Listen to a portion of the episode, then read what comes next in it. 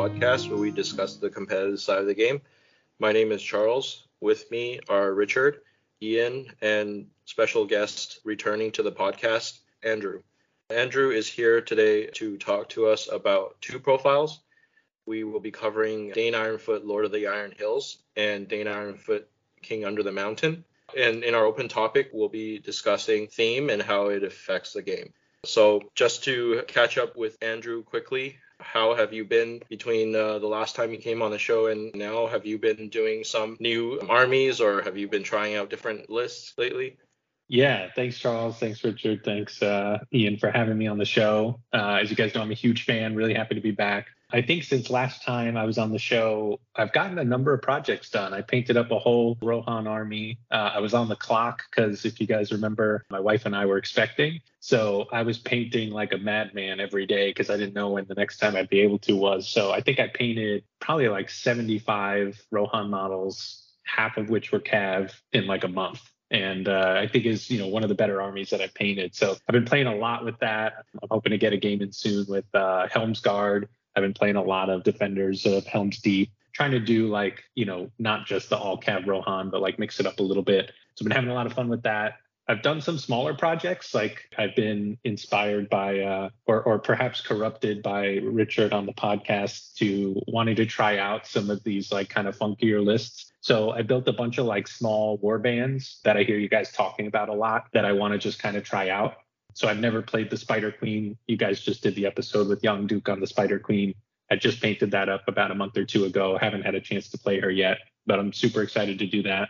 I also painted up a small Lothlorien contingent after I did the Defenders of Helm's Deep. So I've got like Galadriel, some guards of the Fountain Court, you know, just kind of good units and good small armies to kind of throw into my existing forces and try to play the game a little bit differently. So I'm really looking forward to that. And then, you know, anybody who who knows me knows that I hate Easterlings. I've always hated Easterlings. I was never into them in the books or movies. I was definitely not into their play style. And this defense of the North just has been a complete 180 for me. So I'm now on full blown Easterling mode. I'm uh, doing an Easterling Khand Alliance and I'm working on kind of like an Asian, you know, cherry blossom, like ruined city theme. So I'm really looking forward to it. I started this before all the new rules came out, just kind of hoping that they were going to be good and I'm really happy with with how they turned out. I know that's not the topic for the day, but those are kind of the projects I'm working on, and I'm hoping to get actually a couple games in soon,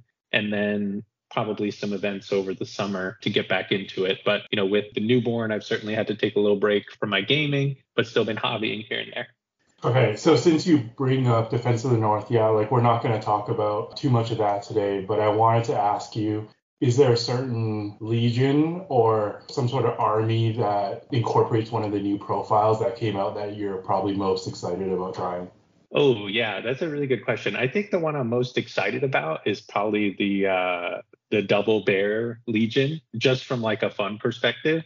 I think that'd be really fun to put on the table. I've actually played with Beorn quite a bit. I just thought the model was really cool. I got like a third party model from, I don't even remember what, if it's Ridgeback, like one of the smaller companies in Europe makes a really cool Beorn model that I painted up a while back. And he was actually my Aragorn in uh, Quest for the Ring Bearer. I did a Quest for the Ring Bearer campaign with Beorn as my kind of leader. So I love playing with him. I'm one of the guys who always rolls a four plus to switch him into a bear. So I've never had a problem and I think the double monstrous charge is it's just gonna be fun. Like I, I, think you guys know me. I'm kind of you know definitely slant on the competitive side, but if I can play a list where I'm just having a really good time, I'm really excited about that one. I think there's some really competitive legions in the new book. I think the assault on Lothlorien is both really competitive and looks really really fun. I'm also the guy who's been I'm the goblin archer hipster.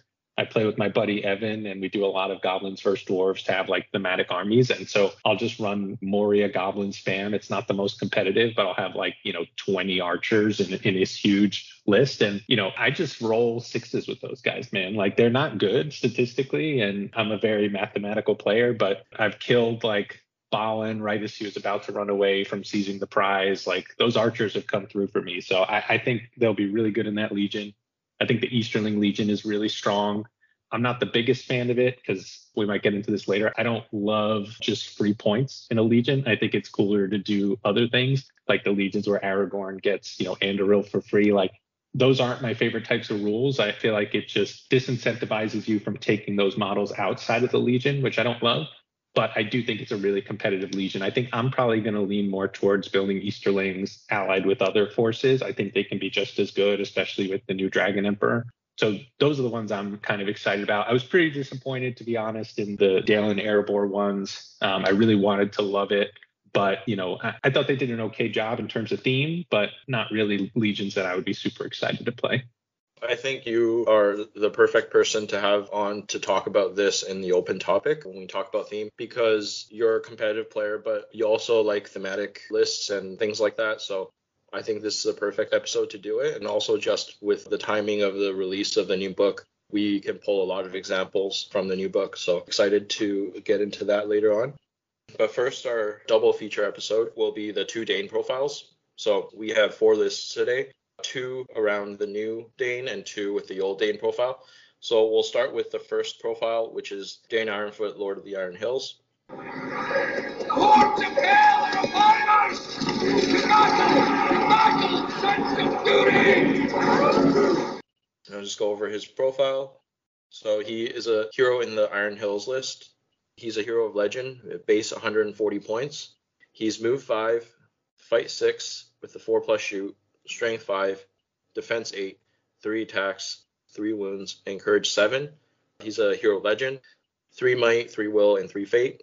He has heavy dwarf armor and a two handed hammer. His heroic actions are heroic resolve, march, strike, strength, and challenge. And he can take a war boar for 20 points. His Warboar is a mount with a movement of 8, fight 4, strength 4, defense 6, 2 wounds, and courage 3. He has six special rules. First two are Burly and Fearless. His next special rule is called Lord of the Iron Hills.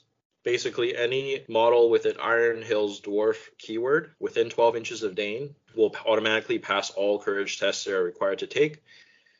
The next special rule he has is Fiery Temper. As soon as Dane kills an enemy model for the rest of the game, if Dane is in range to charge, he must charge. His next special rule is Fearsome Charge. In a turn where Dane Ironfoot charges into combat, he causes terror until the end of the turn. And the final rule is Headbutt. If Dane wins a duel roll but fails to slay his opponent, select one enemy man-sized or smaller model in the fight and roll a d6. On a 5 plus, Dane will headbutt that model and it will be knocked to the ground. I've actually had the headbutt happen a couple times before. You know, given you remember to do it, because uh, I don't know if you guys have had this experience, but I've forgotten a couple times.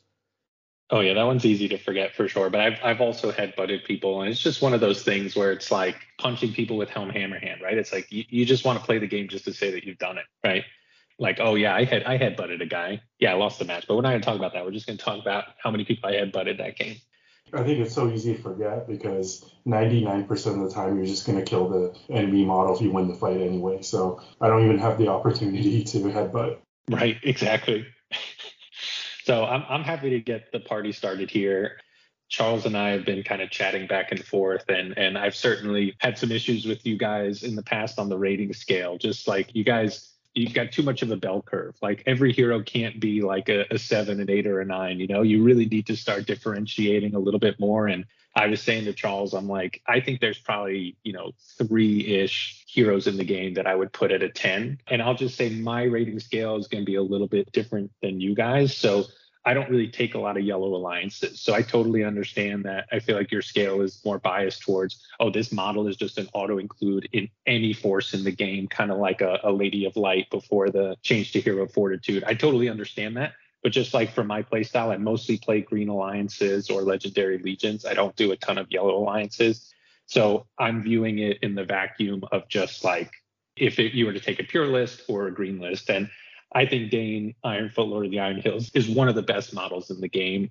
I think what sets him apart for me from some of these other like skew heroes like a Spider Queen, like a Suladan or a Boromir of Gondor is he's just so consistently gonna do his thing in the game. And as somebody who's, you know, a very kind of mathematical player, I value that so highly because I don't have to worry about, you know, Boromir getting hit by a siege weapon and getting taken out on the first turn because he's got no fate. I don't have to worry about, you know, Spider Queen getting an unlucky shot or or something like that. He's defense eight. Um, he's got three wounds and three fate. And then if you take him on the war boar, as Charles mentioned, he's got a defense six mount with two wounds. So the only thing in the game that's wounding the mount on something better than sixes is if you have strength four shooting. So like Uruk-hai crossbows, Corsairs, or like a great bow from Bard, I guess.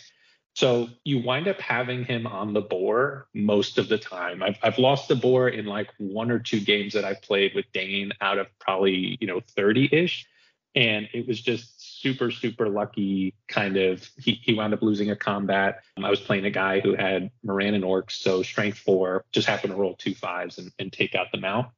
But for the most part he winds up being able to knock people down the entire game and then what I love about him, and we'll talk about this later when we get into my list, but he's really kind of your your model that you can throw into those hard to crack enemies. So I play a lot of uh, Survivors of Lake Town. If you guys remember last time, I talked about a list that I had with Dane and Bard. I really like combining him with either Bard or Thranduil because I find both Bard and Thranduil are really great at killing troops and like low defense models. But then if you need to send Thranduil into like a D7 or a D8 model with his strength four, he can really struggle to kill them. So that's where I like to combine Dane and have him come in at strength five with uh, with a burly two-handed weapon. So there's nothing in the game that he's going to have a really hard time dealing with.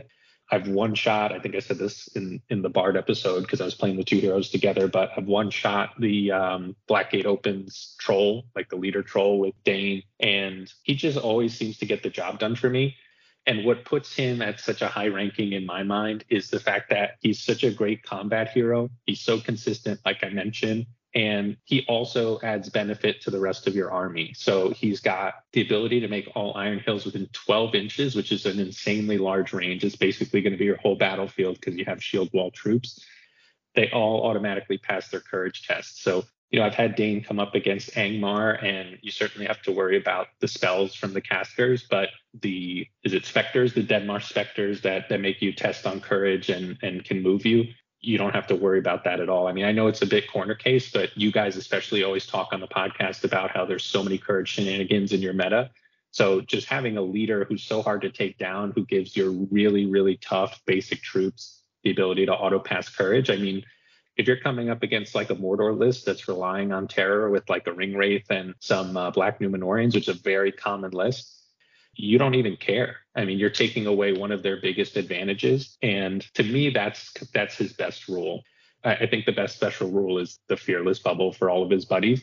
The fact that he gets terror on the charge, you know, it's good. I, I found not a lot of times are people kind of countercharging Dane. If your opponent's in a position to countercharge Dane with a hero that would pass the courage check, you're probably not playing him right and you're probably, you know, putting him at risk. So I found that that one doesn't really come up that often we were joking about the headbutt, but I have had the same issue that that Richard does, where I just kill everybody, so there's nobody left to headbutt.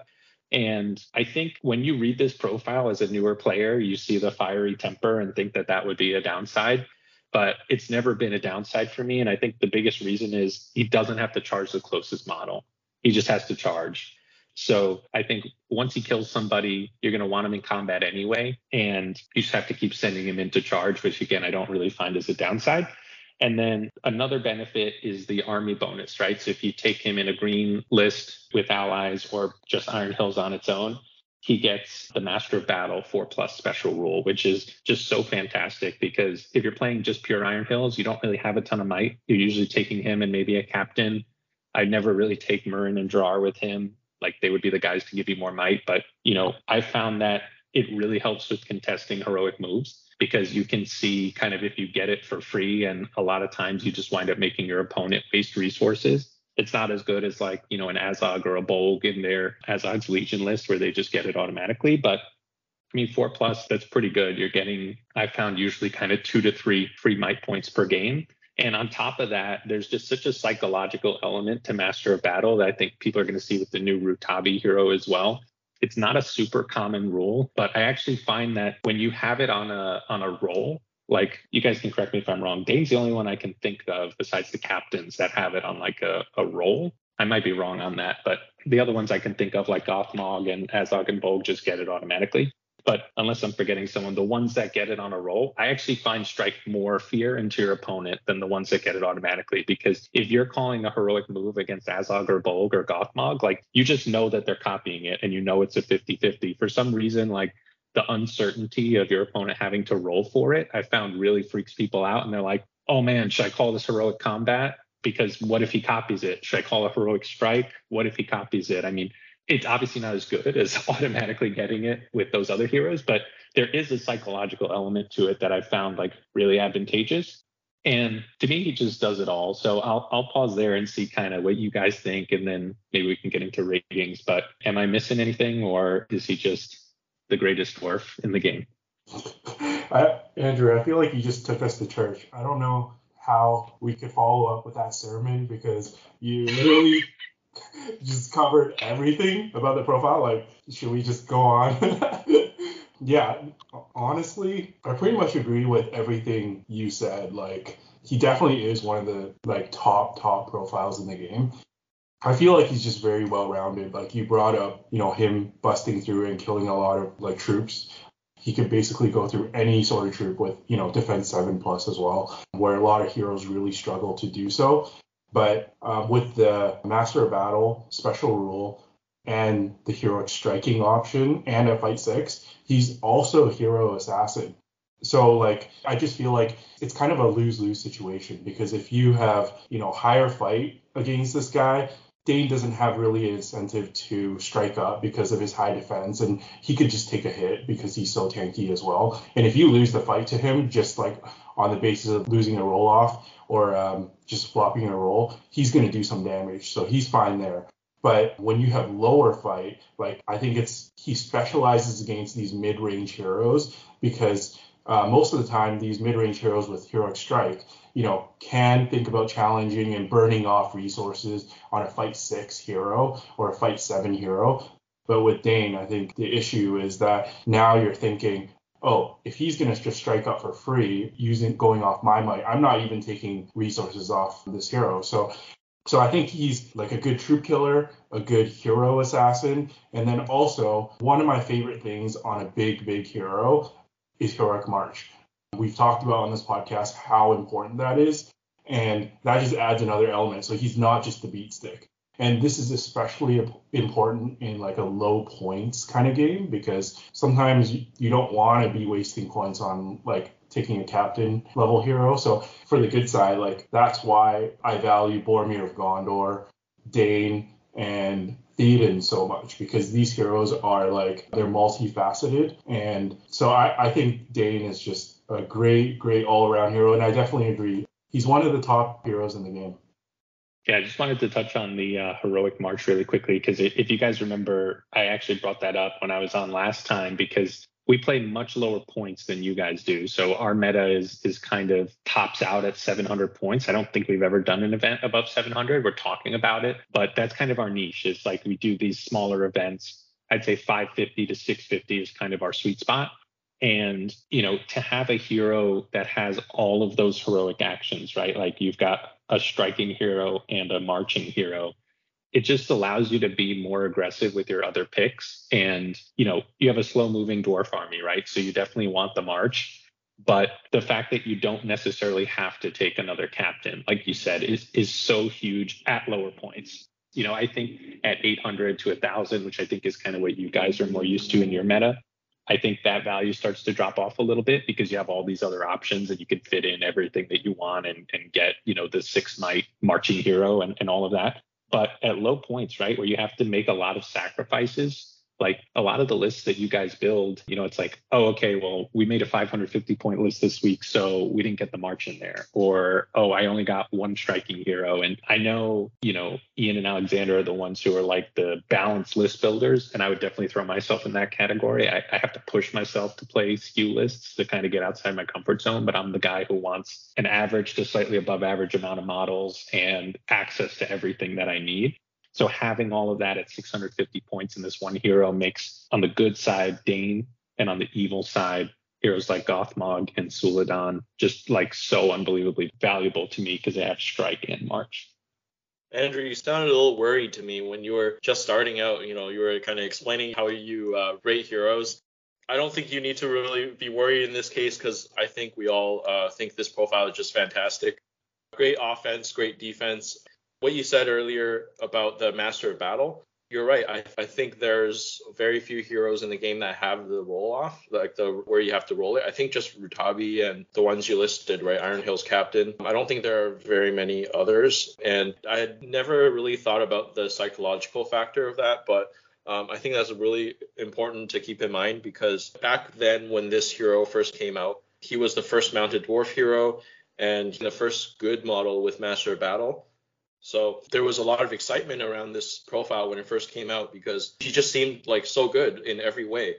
And I think even, you know, so many years later, he's still up there. He's one of those heroes that's so hard to kill that sometimes when I play, uh, come up against a list with this Dane, I'll just decide to forfeit the VPs for wounding and killing a leader and go for the other objectives because I just feel like I would most likely spend too much of my resources or I would it would cost me too many models to wound or kill Dane. So instead I'll just spend warriors trying to pin him down and neutralize him rather than trying to go for the kill because he's just so tough. To me, he's up there with like Glorfindel as one of the toughest leaders to take down. Especially when he first came out, but I think even afterwards I've heard a lot of newer players, their sentiment is that he's overpowered and he's too good. And I can see where they're coming from. So personally, I disagree because I feel like you have to look at the context and like the restrictions of the list and all that. But I think where I agree is stat for stat, stat versus points. Like he is definitely undercosted for what he brings. And I, I get the frustration because if you don't do these tactics that Charles is talking about, where you like sandbag him and do these things that are, I guess, maybe less intuitive to a less experienced player, where they're just like, I want to kill everything my opponent has, then you might struggle and have a tougher time. And in those situations, like, you know, in a straight up brawl, he's just going to wreck you. And even if you take him down, he's going to get his points worth. So, um, yeah, I, I just hear that sentiment a lot that you know, you have a poll of what's the most overpowered hero or overpowered list, and people are be like Dane and the Iron Hills. I remember when the profile first came out, you know, went to the first Nova in 2017.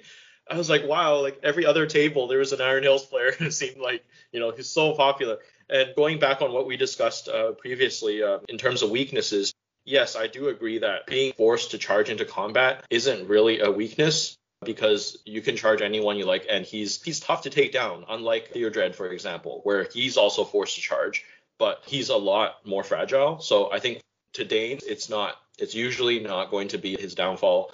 I think his biggest weakness is that he only has 3 might and especially if you're playing pure Iron Hills your might is pretty low and if you spend his might too early or on the wrong things you might not have them for the heroic actions that you need later on in the game and that might cost you the game but yeah, I, I, think he has very few weaknesses, and more likely than not, you're going to get your points worth when you put Dane in your list. So I'll kick off with the ratings. He's a nine out of ten for me.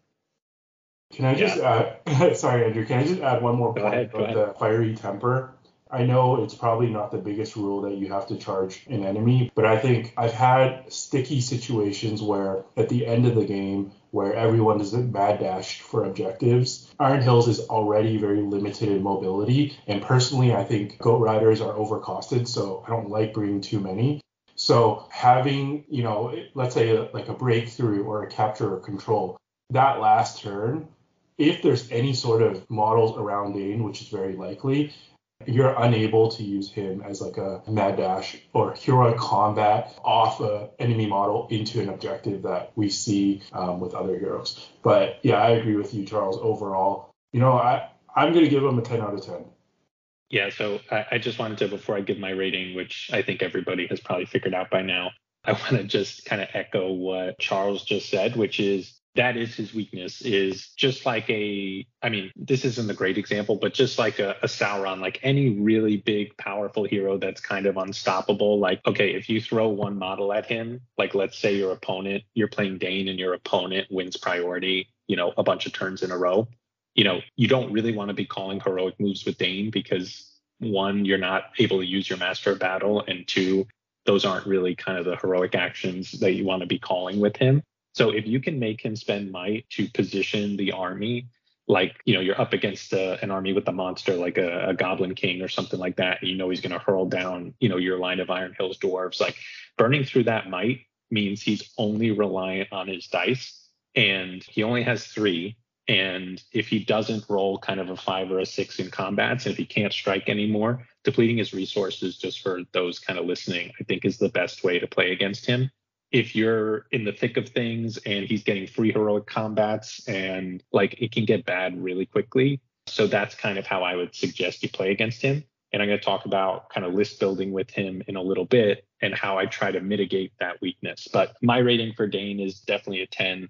There's probably, like I said, five, you know, three to five heroes in the game that I would rate a 10. And I actually think there are heroes that are better than him. So they would be a 10, but maybe slightly higher on my list than Dane. But I just think he does everything. And like I said, the mitigation of risk and mitigation of variance that he gives you by, you know, all of the things that we just talked about are so valuable to me. I was thinking about this profile a little bit on uh, on my drive home today, and yeah, I think for like the young Dane who can go on the boar, I think he's like a solid like nine and a half, ten. Like he kind of hits all the criteria that I usually put out when we're talking I mean, about this. I mean, I wouldn't say he's young like middle age maybe. Younger, not yeah. not venerable. That one. Able to jump still. Fair enough. yeah, yeah. Anyway, I, would probably give him like a nine and a half, ten, which sadly old Dane. Well, well, we'll get to that. Okay, let's move on to some army lists. So we'll cover the two Lord of the Iron Hills lists first. Why don't we start with our uh, a pure list from Richard first, and then uh, we'll go through an alliance list by Andrew. Okay, sure. So I'm taking the Iron Hills at 700 points. In my first warband, I have Dane on the pig, of course, leading seven Iron Hills with shield, six with spear and shield, one with banner, spear, shield, and one goat rider. And then in my second warband, I have Murin and Drar leading six Iron Hill warriors, three with shield and three with spear and shield. And my last warband, I have the Iron Hills Ballista. And I guess, you know, a lot of people stopped taking the Iron Hill Ballista after the FAQ nerf, increasing the points from 90 to 125. But I still think if you're going to go pure Iron Hills, I still like the Iron Hills Ballista just because it gives you a different utility to the list. I find that if you take crossbows, with the slow moving dwarves, I feel like you can still be taken advantage of. Like if you're outshot, you're going to have a rough time running at your opponents. And if they have regular bows or like uh, cavalry archers, you're just going to be outmaneuvered and shot at. So personally, I feel like the crossbows, you can't reliably depend on them to win the shooting war unless you're versing like a Mordor or like a Moria or something. So I think Iron Hills Ballista gives you, you know, that guarantee. And the thing is that it can pretty much do that to all shooting lists. And the reason why you also want to do that is you want to force the opponent to get into combat as quickly as possible. And this is what Iron Hills is good at you know, fighting and grinding. I took Murin and Drar instead of the captain in this case, like kind of like we discussed. We don't need the march. And I feel like like for 140 points, you're getting six might, two heroes that can fight at a decent level. So they're not maybe the the meta competitive pick, but I've always liked their value. If you value them at 70 points a model, you know, one has heroic strike and one has expert shot. So yeah, otherwise it's just a very, very tough list. And I think any sort of like fighting scenario, you know, I'd be looking forward to that.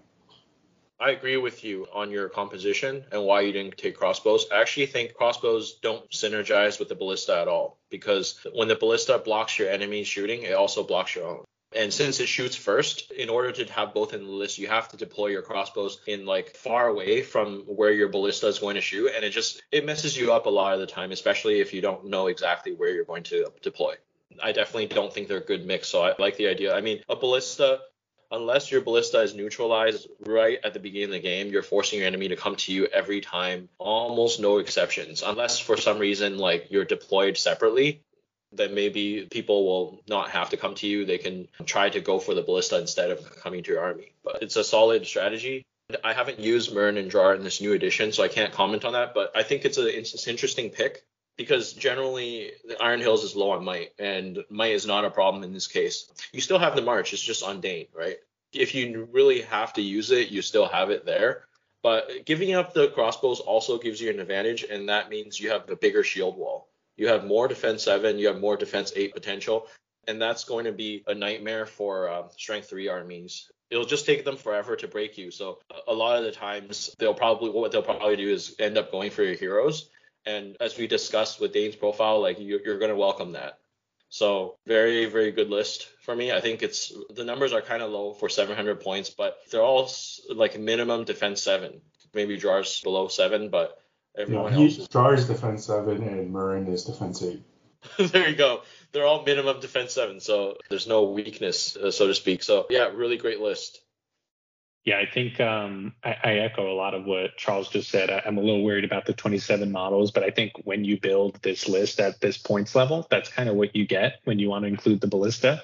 I think one kind of nerf to the ballista that people don't talk about enough, not just the points, is you used to be able to target spear supports, right? And and then kind of have it redirect into combat and you would knock down all the Iron Hills dwarves. Everybody in the combat would take a, a hit, the Iron Hills dwarves would shrug it off because they get wounded on a six plus, and you would wind up kind of killing a couple models if it was a large combat against one guy. So, you know, you can't do that anymore. The, the points are higher. I think I've played this list before. I've played with Murin and Drar before, and I think they're solid. I don't think they're like kind of a top tier choice or anything like that. The second strike is really great. And on Murin, if you get his sword to go off where you're playing against those evil models, uh, orcs, goblins, or Uruk-hai, and he gets plus one to wound, it's pretty great. The issues that I've found with them is there are only two attacks and there are two wounds, one fade. So I know they're only 70 points, but I have had times where I have, you know, draw or die with kind of two points of might left that I don't get to use. So I just think they're okay choices. I think if you run a pure Iron Hills list, I think this is probably the best that you can do at 700 points. I don't think this is kind of an optimal points level to play this army. But I think having played this, the challenges that I've had with it are any scenarios where you have to kind of like spread out if your ballista is not hitting, right? Because like you read, oh, it hits on a four plus and it's accurate, so it re-rolls ones. But if you do the math, that just takes it from 50% accurate to like I think it's like 56%. Like it's not it's not a big improvement in your ability to kind of hit on that first shot. So if you roll that two or you roll that three, you know, for a couple turns, that might be all you get if you're facing an army that doesn't have kind of a lot of spear supports and, you know, will depend on, I guess, the terrain and lots of other things. But if this army works, it's almost unbeatable. Like if you come up against the right matchup, if you're able to block line of sight from the ballista shooting, this is like actually a, depressing army to fight against. I don't know if you guys have ever played with or against this, but if this army is clicking, you just feel like there's nothing you can do. And and depending on the army that's you know on the other side of you, it, it can just be a, a matchup nightmare for them. But I have had times with um, which is the one where you have to flip them back and forth. Is that capturing control? Where you where you stand on the objective and then it flips to your side and then someone else yeah. has to stand on it. Yeah. So like, you know, obviously not every army is going to have great matchups in every scenario, but that one's like a nightmare for this list, right? You've got one goat rider, you've got uh, Dane on the board, and you really, first of all, don't want to be sending him to these objectives. And to your own point earlier, Richard, oftentimes can't send them to the objectives because you have to charge other models. So, you know, scenarios like that where there's a lot of spread out, you know, groups is pretty tough. And even a scenario like a divide and conquer, right? Like those dwarves are all walking five inches, and do you really want Dane to march twice to get to the center of the board? And you um, have, only have one might left on him. So I think there's a decent amount of scenarios where this list would really struggle. But there's also probably equally as many scenarios that would be almost an automatic victory. So I'm kind of lukewarm on this. I think I'm a little bit more negative on it than Charles is, just having played it and having seen it be really kind of swingy. So interested to hear kind of your thoughts on that criticism. Well, I actually think even if the ballista doesn't hit at all, it forces your enemy to play differently, right? Because in order to surround and trap Richard's Blank and army, they would have to form their own battle line and wrap around. And I think the fear of a ballista taking out three or four models a turn, a lot of people would probably move in a different, like they'll probably spread out. And for scenarios where you're holding an objective and you are spread out, wouldn't that just take away the scatter roll and make it easier for Richard to, let's say, like snipe a model on an objective? Yeah, so that's what I think I wanted to, I guess, rebut here is I do think, of course, you know, as all dwarf armies are, every time you have to like spread out or like forced to be mobile, I think that is your weakness. So yeah, no arguments there. But I think what the Iron Hills Ballista does is it allows you to be more mobile because you essentially have infinite range and you have really good line of sight. So, you know, divide and conquer, you're not moving at great speeds, but the opponent, if they're not like an all cav army or something, they're getting shot turn after turn by the ballista. You know, certain objective scenarios like fog of war where there's like a lot of distance, storm the camp, you know, even recon, like that is kind of scary to run across the map and you can't camp on an objective. Like you can't have like one bowman stand on like an objective in the back because that's dangerous. And you can't even put like two or three guys. Like you kind of put the opponent in kind of a dilemma there. So I think in those scenarios, it's better than it seems on paper. I'll agree with you. There are some terrible, terrible scenarios like capture and control because, you know, just being so close already and everyone is like ready to fight very closely that kind of nullifies the Iron Hills Ballista as well. I would argue like Contest of Champions as well. Like even with like such a brawly list, like you know you never want to start on the back foot losing 125 points. You know, like even if you're the best fighting army, you still want to be able to shoot for a couple turns. So I think there's a few that I would be really scared of, but I still think the ballista helps you in you know some of the mobility scenarios. Yeah, th- those are all really good counterpoints. I, I, definitely agree with everything you just said. I think, um, yeah, it's pretty swingy. You guys talk a lot about on the show about, you know, kind of predetermined scenarios in tournaments or like random roll scenarios in tournaments. I think my rating for this army would be different if you knew what the scenarios were ahead of time. This is not a list that I would really feel comfortable with going in blind because you risk, you know, just, hey, I, I just took myself out of the tournament on the first round because I got, you know, capture and control so yeah, re- really good points. I think I think you've changed my mind a little bit on some of them, which is awesome. And uh, I, I, think knowing the scenarios with an army like this is is super crucial. Okay, Andrew, let's go over your alliance. Oh, we got to rate it, right? Isn't isn't that the gimmick? We got to give them a rating. The last few episodes, we've been doing a ranking. Oh, okay. Yeah, ranking of of of uh, lists from best to worst. Okay, perfect. All right. Well, I'm glad I got on um, the Bard episode. I got a Hero of Legend before that was retired. So yeah, I'll I'll go into I'll go into my list. So I've got a Green Alliance, which uh, I was talking a lot about earlier when I was reviewing the profile. I didn't want to just copy paste my list that I brought with Bard because that list also had Dane in it. That was the one I used to to win a local tournament in our uh, game store Mythicos in New Jersey. So I mixed it up a little bit. There's another list that I've run that I really love. And I want everybody to remember as you're listening to this, this is 650 points. And that's why I think this list is pretty strong. So I've got actually a fairly small contingent of dwarves. I've got uh, Dane on the pig. He's got seven Iron Hills dwarves with shield and spear. And he's got one Iron Hills dwarf with shield, spear, and banner. So that's uh, you know nine dwarves. And then I have an alliance with Survivors of Lake Town. So I have Gandalf the Grey on horse. He's got three militia with shield, five with spear, five with bow, and one with no additional equipment, just to make the points work. And then I've got a Lake Town militia captain with uh, three militia with shield, four militia with spear, four militia with bow. So at 650 points, that's 36 models, and I have nine bows, and I've got let's see here, eight points of might plus, you know, any master of battle that you might get. So I'm a huge fan of allying in Gandalf the Grey to this kind of alliance matrix. I don't think he's terribly strong on his own, but I think he's an awesome second hero to have in your army um, because he does kind of just what you want. If it's a slower game, or if you've got some big heroes or an all cavalry army on the other side of the board, you can just kind of take it slow and shoot your opponent, put blinding light up if you need to, Sorcerous Blast and take some guys off their horses and just kind of make it easier for Dane to go in and do the killing. And we see the Witch King on horse or on Fell Beast a lot at 650 points. And, you know, that's another thing that we didn't mention for Dane. But, you know, any hero that just has three will with no real way to kind of get it back or resist magic is eventually just going to, you know, succumb to the transfix every turn.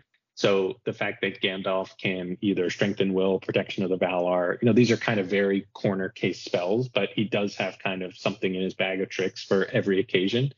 And then you also have the Lake Town Militia Captain. I didn't give him the shield because he's just there to kind of have two points for Heroic March, make the list a little bit more mobile because I really want Dane to be kind of a heavy hitter in this one. And, you know, nine bows at 650 is pretty solid. So this is kind of a standard type list that I like to run. It's it's very well balanced. One of the big negatives that I talked about with Lake Town is the low courage. So having fearless dwarves in there and then the ability to throw kind of Lake Town spearmen behind just gives you a little bit more certainty that you'll be able to get into those combats that you need. And you've just got this toolbox hero in Gandalf that is just such a great, you know, supporting piece to like a Thranduil or a Dane or even a Bard in, in his own list. And he brings, you know, 14 of his best militia buddies with him. So I think at 650, 36 models is pretty, you know, it's certainly not a horde army, but 36 models with a hero like Dane and a hero like Gandalf, you know, 160 points and 180 points is very strong. And, you know, that's obviously one of the strengths of Lake Town. So the strategy here, like I said, is to kind of play all of the scenarios at maybe like being slightly favored. I think this is a list that I would slightly favor in every scenario. There's no scenario that jumps off the board where you're like, okay, this is an instantaneous win maybe a contest of champions would actually be really good for this list because you can try to immobilize on the first turn and maybe one shot, you know, with Dane on the charge if you can get in there if the opponent's not blocked. But yeah, th- this is definitely an all around list that I would feel good about in any scenario. I've probably got more bodies than my opponent. And if my opponent has gone all in on one hero, especially if they're not a caster, or even if it's a ring wraith, right? I can just pressure that will on a ring wraith with Gandalf, or I can shut down their big hero with immobilizes, and then Dane is just kind of free to do whatever he wants. So that's kind of the strategy here. Would love to hear what you guys think. I think it's pretty incredible that you have two big heroes in a 650 point list and still have like slightly above average numbers. That's probably due to the Lake Town Militia being so cheap but I think that uh, Gandalf the Grey is like the perfect support hero And in this case. He gives all the buffs and he just happens to be able to lead as well. So he kind of fits in there perfectly. I think that you having actual experience with this list and having success with it is a sign that it's a great list. But I think one thing I worry about is and I'm sure you've thought of it probably is that more than half your numbers are the militia and they are kind of low defense and if they're somehow peeled off and taken out your opponent can just focus on them and breaking is something that you probably have to think about though you do have the blinding light so i'm talking mostly about being taken out in combat they're fight two as well Right, they don't have Bard's bonus. So if they're peeled off, let's say like your spear supports are tagged and um, they have to fight on their own without the Iron Hills, then you would essentially be left with like a fight two battle line. And Iron Hills, you have seven, eight with spear. So some of them won't be getting the fight four, right? Um, because you have the rest of their army is the militia. So I think that's the only issue you would probably, I, I would say, is a weakness. Otherwise, I, I love your hero picks. What's the ruling on Alfred? I, I believe there was a change to that. You have to have yeah, the master so, or bard, I think. That's right. Uh, that's I thought it was like have to have a hero of valor or something, but that's that's pretty lame. I guess, uh, yeah, then no critiques there. You're just following the rules. But um, I think, no, it looks like a solid list. I haven't really seen this alliance as often here. A lot of the times, I guess what's more common is usually um, Lake Town with Halls of Thranduil. Because I guess my concern would be you're saying that you would like to back up the dwarves with the militia to get the fight four bonus, which I think works really well. But um, at the same time, you're also giving up the defense eight possibility a lot of the time. So, so not only is it that what Charles mentioned that you have a big chunk of like lower defense, lower fight value models, you're kind of in a sense weakening your dwarf line as well. You know, with strength three armies, they're wounding you on sixes But otherwise, I think it is very interesting. At 650 points, like I guess here locally, I still see that as a lower points value. And like you said, those are two monster heroes. You have Dain, hero you don't want to be fighting, and then you know Gandalf the Grey is probably one of the best support heroes in the game. So yeah, I like it. I will say one more thing though. I know it kind of messes up with your break count, so I'm struggling with this. But I don't know if you dropped the Naked Militia for the Shield, just because when I played the Lake Town Militia Captain, a lot of times, like when I'm thrown in against sometimes even a warrior model or a captain model that I'm just outclassed, like fighting an elf or something, you know, throwing the four dice just to keep the captain alive or keep like a bigger hero busy is, I, I've just done that a lot more than I thought I would. But yeah, great list. Yeah, so that, that's all totally valid, and and I've I've waffled between this list and dropping one Iron Hills dwarf to give the guy the shield and take an extra model to to keep the breakpoint the same. Uh, so those are kind of the two ones that I go back and forth on. I totally agree with all the points that you guys raised, and I've had to play this alliance. You know, I, I gave this alliance some love on my last on my last visit on the show with you guys. I do think it's a little bit underrated for the reasons that you guys are mentioning. And I think because I've played it so much, like you need two really scary things or two very disruptive models for this alliance to work, right? So last time I had Bard and Dain, and this time I've got Gandalf and Dane, right? Like I'm not going to let an opponent dictate the fights. Like there, there's going to be few opponents that can deal with both, you know, the behemoth hero after being whittled down by nine bows, you know, behind blinding light, and their heroes will probably not have horses because of sorcerer's blast. Like this list does a really good job of like kind of throwing you off balance a little bit. So what I found is most of the time I get to line up the way that I want. I get to pick the fights that I want. And if things aren't really working out, I know I only have six of the Lake Town guys with shield, but I'll just have them as kind of defensive shielders if I'm not in, you know, fights that I'm happy with, and I'll try and reposition next turn to get back in there.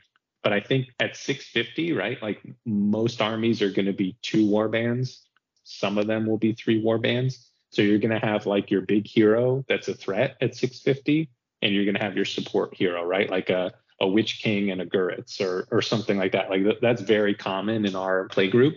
So I'm going to stop my opponent's bigger threat from doing whatever it is they're trying to do.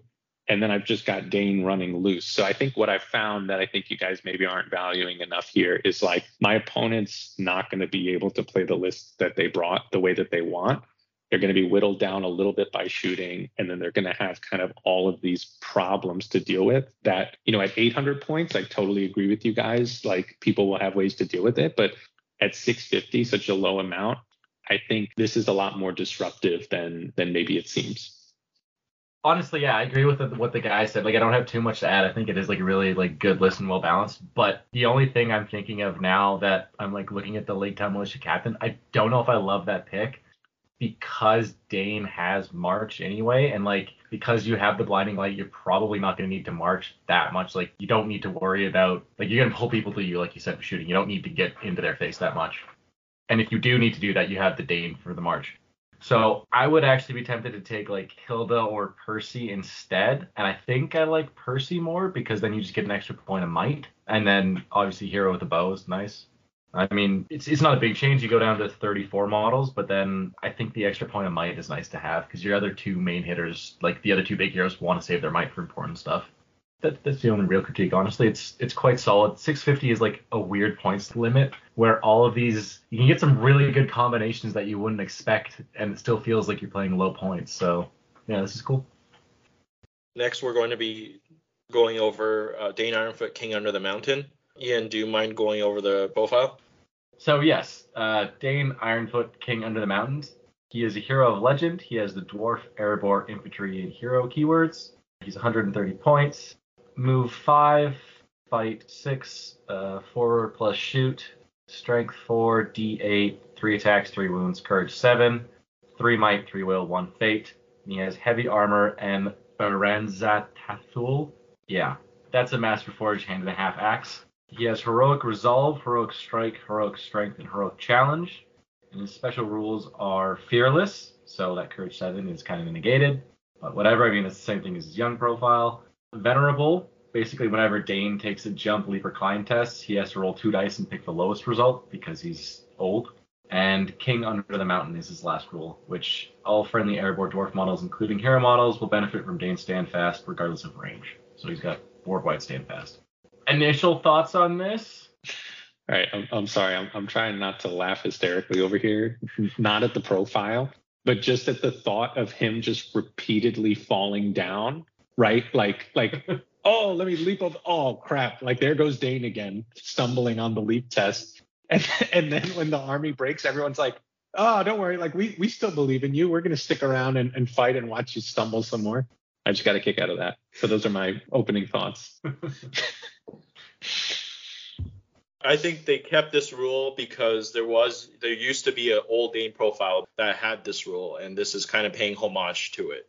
I think that's the reason why they have this rule. It was also called venerable, so I think that's where it came from. I think you know it's it's pretty obvious that this is like a toned down version of the younger Dane. You know he's he's not as uh, good in combat. He's he's lost the option to be mounted. Um, he has less heroic actions, and he's slightly easier to take down as well. So I think his role in this profile is more of a support hero. Ian didn't go over the army bonus, but he is in the Erebor Reclaim list. And in that army list, I think models change from an Iron Hills keyword to an Erebor keyword. So effectively, um, he has the same rule as Thorin does in Erebor Reclaim. So effectively, he's a six inch banner effect. Wait, and wait, wait. Is that not only in the Legendary Legion? It's the army bonus, I think. Yeah, it's actually not in the Legendary Legion. It's only if you take a pure list, I think. Yeah. Yeah. It's only in the oh, okay. pure list, but also if you take a pure list in this, Iron Hills Warriors get the Erebor keyword. So then the Warriors actually get the banner effect. Whereas in if you have Thorin in there, it's only the members of the company that get that. Yeah. So if you go to the page with the Thorin 3 profile, it says in the corner that um, Iron uh, models with Iron Hills keyword change to Erebor. But like the guy said, it doesn't look like you get it in the Legion. Just in the context of a pure list, he becomes like a support hero, similar to Thror in Army of Thror, I think, where you know he's he's a decent fighter, but you're you're taking him to be um, the leader that's kind of in the back and providing that reroll for your army. Does anybody know how many points uh, Thror is? Just before I give my analysis on this guy, he's around the same, right? It's 120. Yeah.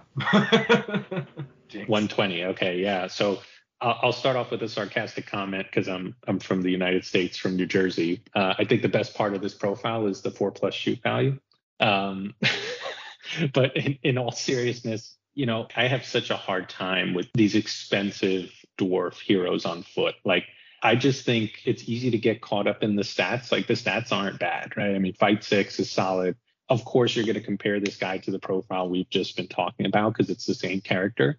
But in a vacuum, you look at some of these stats, you're like, okay, strength four with plus one to wound, D8, three attacks, three might. Like, there's a lot to like here, right? He doesn't have heroic march, so you know that probably happened when he started stumbling all over the place. But there's there's such a problem that I have with spending this many points on a hero that you have no control or extremely limited control over how it gets utilized. Like these five inch moving heroes you know, if you're playing against an army that moves six, or even worse, a cav army, right? Like he's being engaged when the opponent decides, right? So that's kind of okay if you have a hero that brings a lot of other stuff to the table, right? Like a, a King's Champion, for example, brings two banners with him, right? So e- even if he, for whatever reason, isn't able to get into combat, he's adding a ton of value. And I just think the fact that he doesn't benefit any of the other dwarves, other than the army bonus, right? You know, he's got a negative special rule, which is thematic, and I get it. And, you know, I think the stand fast is okay, but you don't really want to be getting to that point. So I, I think this this profile is pretty disappointing.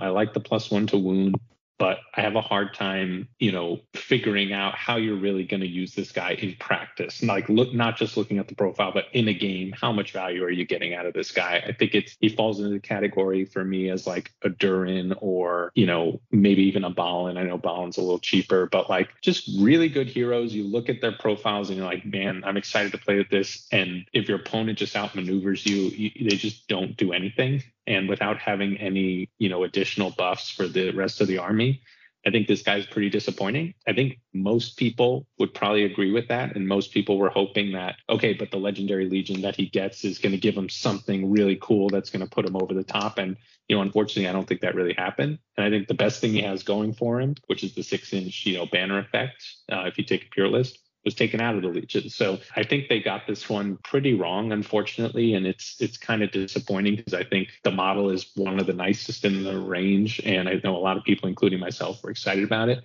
Maybe I'm being a little too hard on him, but I, I just think they they really missed the mark on this one.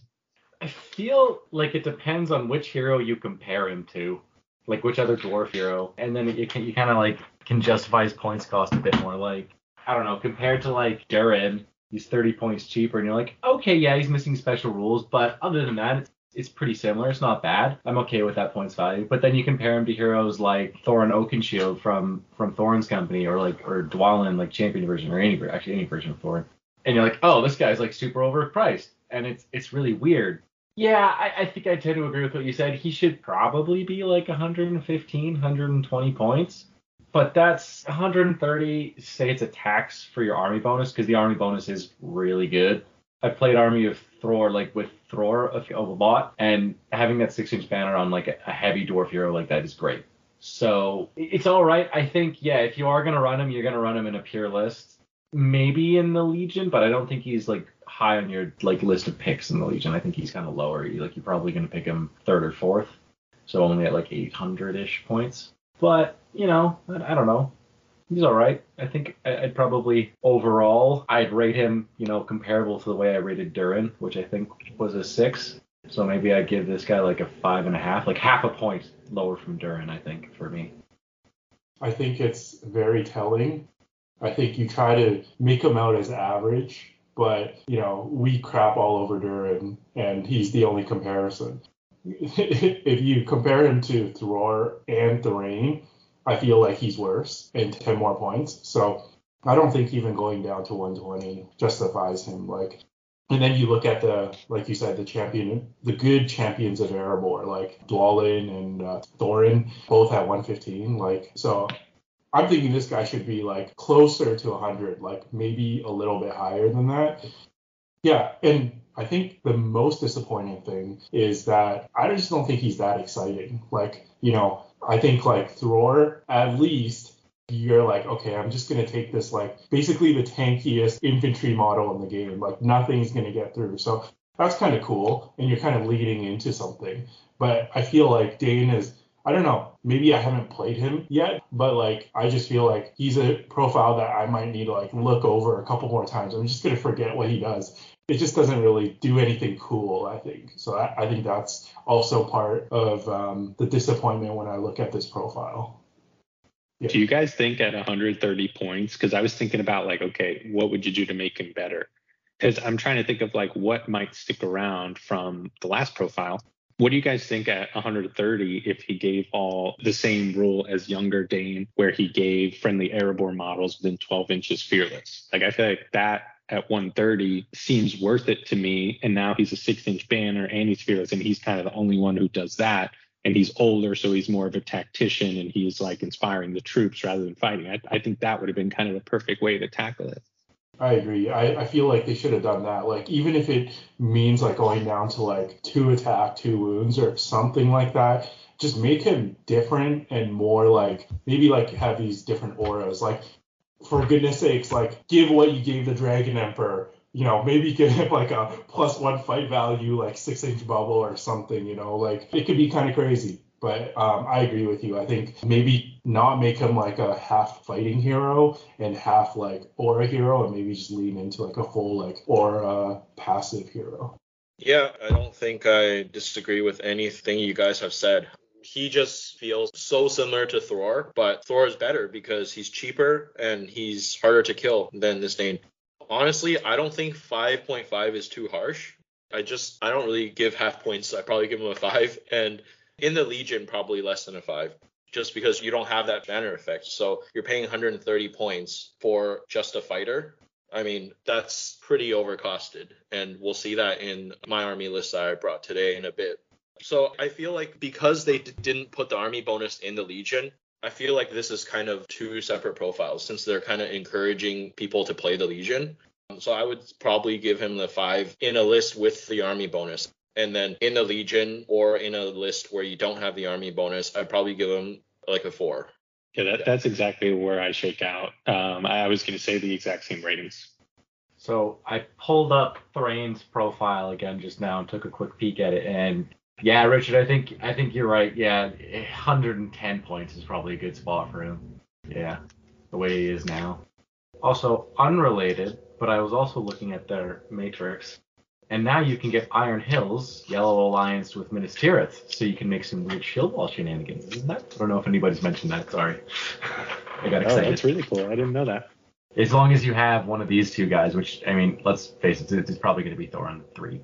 Wait, so you're saying shield wall you can mix and match, right? It's not uh, okay. So you can Yeah. bring two Minas Tirith for every Iron Hills. I like Yeah. Let the shenanigans ensue. I guess for my rating, maybe it seems a bit more harsh. I think I'll give it a four, just because like I don't think he's that terrible in a vacuum, but also I'm also comparing to his peers and like the list, like we just said, the three, four dwarf heroes that we have readily available in either this list or like the Green Alliance version of this list that we've had for ages. He doesn't go past any of them. So I feel like the dwarf meta, at least for the Hobbit dwarves, hasn't changed at all with this release. So I, I can't give him more than average. Slight correction: when he's in the Legion, his banner gets downrated to a three-inch banner, but he still has a banner effect. Yeah, Oh, I that's did see that. about that. Yeah, oh, did I- you? I- oh, I sorry, I missed that. But multiple heroes in that legion give that buff. So Yeah. you don't have to pay That's true. 130 points for that. Yeah. No, I think if you are gonna take him in the Legion, you like well, yeah, it's either gonna be at really high points, or if you really want to take him, you take him at lower points in a pure list, maybe allied with some Dale stuff, because at least that way he's a six-inch banner. I, either way, it's not great. Yeah. Okay, so we have two lists with this profile today, and one will be from Ian and one will be from me. So I can start. I'll start with a list that I brought today, which is a 800 points list. Defenders of Erebor. So the legendary legion that we mentioned uh, previously between Erebor Reclaimed and Dale. So the leader of this list is Dane Ironfoot, King Under the Mountain. In his warband are seven Iron Hills dwarves with spear and shield, three Iron Hills dwarves with crossbow, one Iron Hills dwarf with banner and shield, and one goat rider. In the second warband, we have an Iron Hills captain on goat, four Iron Hills warriors with spear and shield, four Iron Hills dwarves with crossbow, and one goat rider. And the last warband is Brand, King of Dale, leading six Knights of Dale, six Warriors of Dale with spear and shield, four Warriors of Dale with bow and spear, and two Warriors of Dale with bow. So that's a total of 42 models at 800 points and eight might points. So this list, basically, for those who are unfamiliar with the Legendary Legion, there is a special rule in there where if you take Dane with Brand, they have a synergy. So since this episode is about King Under the Mountain, I, I am giving you an example of how this list would be if you took Dane. So naturally, I would want to take Brand because there is a rule called a bond forged in war, where if either Dane or Brand are trapped at the start of fight phase, then the other one can call a heroic combat for free to try to join his combat. And if he cannot join the trap model's combat, then he'll move as close as possible. So it's similar to Déorwine's rule, where he can call a hero combat and then he has to move as close as possible to join the combat of the model he's protecting. So there is that synergy, and that's why my choices were Brand and Dane Ironfoot as my main heroes to take advantage of that. It sounds pretty like a niche situation. I feel like the ways you would try to get the traps would be you would put models behind Dane, for example, and choose not to make way in order for Dane to be trapped. But I don't like the idea of that plan because if you lose the combat, you're kind of setting up trouble for yourself because you're giving your opponent three strikes against you when you could have made way. So I don't know if I, I like the idea of that, but um, either way, it is a synergy. And uh, the other bonus that's worth mentioning in this Legion is Royal Bloodlines. So Dane and Brand are considered as a three-inch banner effect in this list. So I have a one banner and two banner effects. One of the things I like about this list is that I have three models giving a banner effect.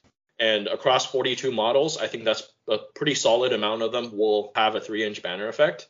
Regarding my third hero pick, an Iron Hills captain on GOAT, the reason why I went with him over any other named hero is because I just wanted to have a mounted hero in this list.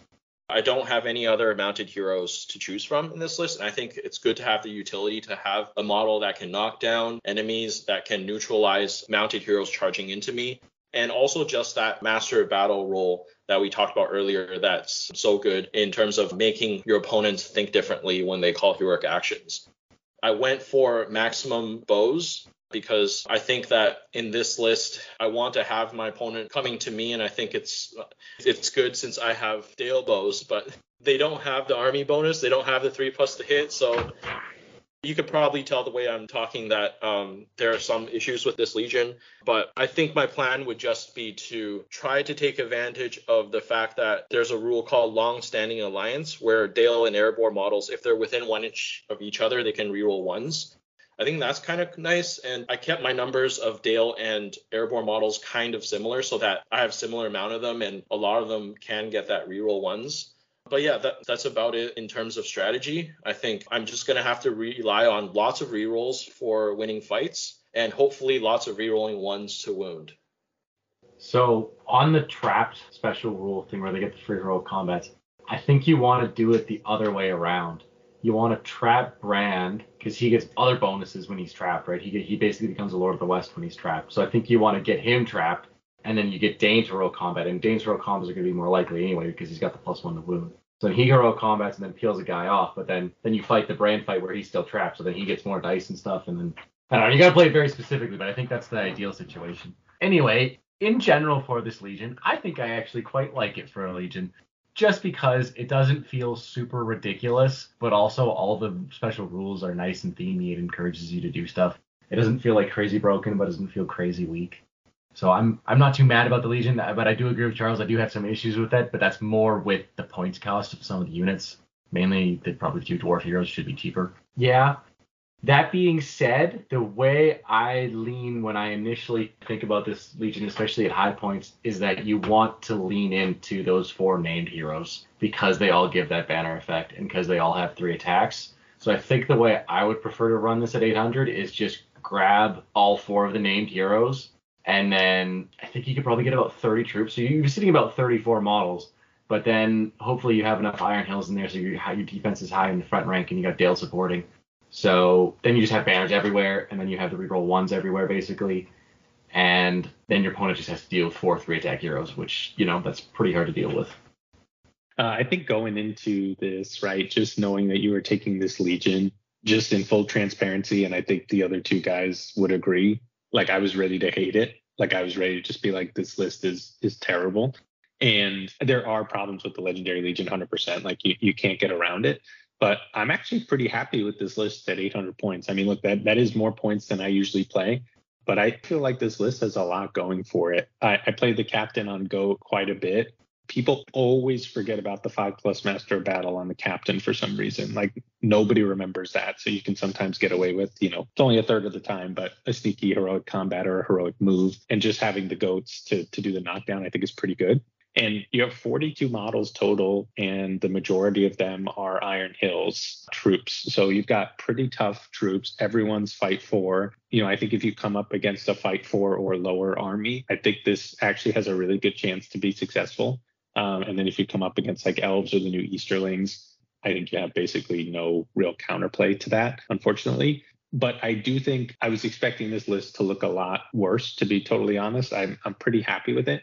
And I think just looking at your list, my first takeaway was like, okay, you don't get the three plus shoot on Dale. That's the biggest benefit. But looking at your list and the amount of troops that you were able to get, looks like you only have a handful of Dale warriors with bow anyway. And you know, it's not as good, but four plus to hit and and strength three bows is still something. And you do have some of those crossbows in there as well. So I think there is a cap on how competitive this legion can be, but I think that within that cap, I think you did a really great job building this list. And it, it looks a lot better and a lot scarier than I would have thought especially if you start stacking, you know, everybody has a banner for Iron Hills, which usually doesn't happen because you only have one banner here, you have three. and you know everybody's getting reroll ones to wound like th- those are real significant benefits so i like this one a little more than i was expecting to yeah i'm with andrew here i know we were kind of crapping on this legendary legion earlier but it actually looks pretty good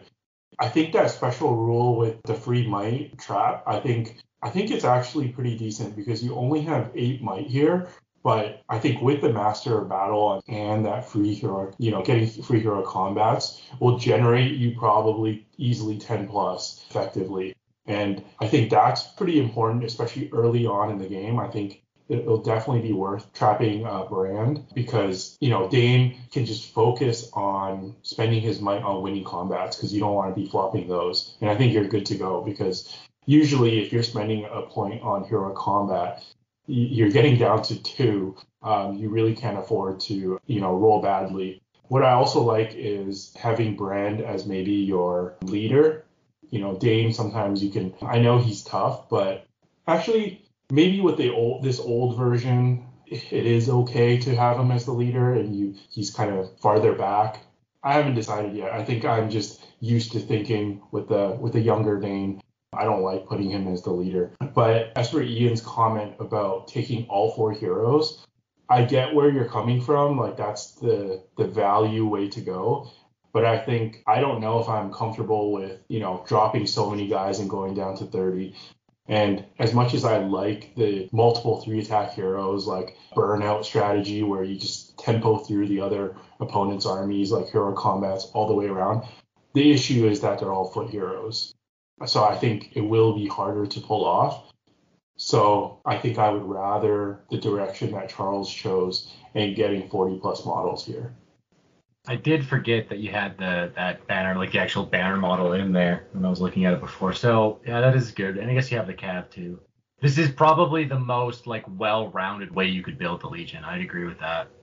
Maybe stick the um, the banner in the Iron Hills Captain Warband, just because the other two are effectively banners already.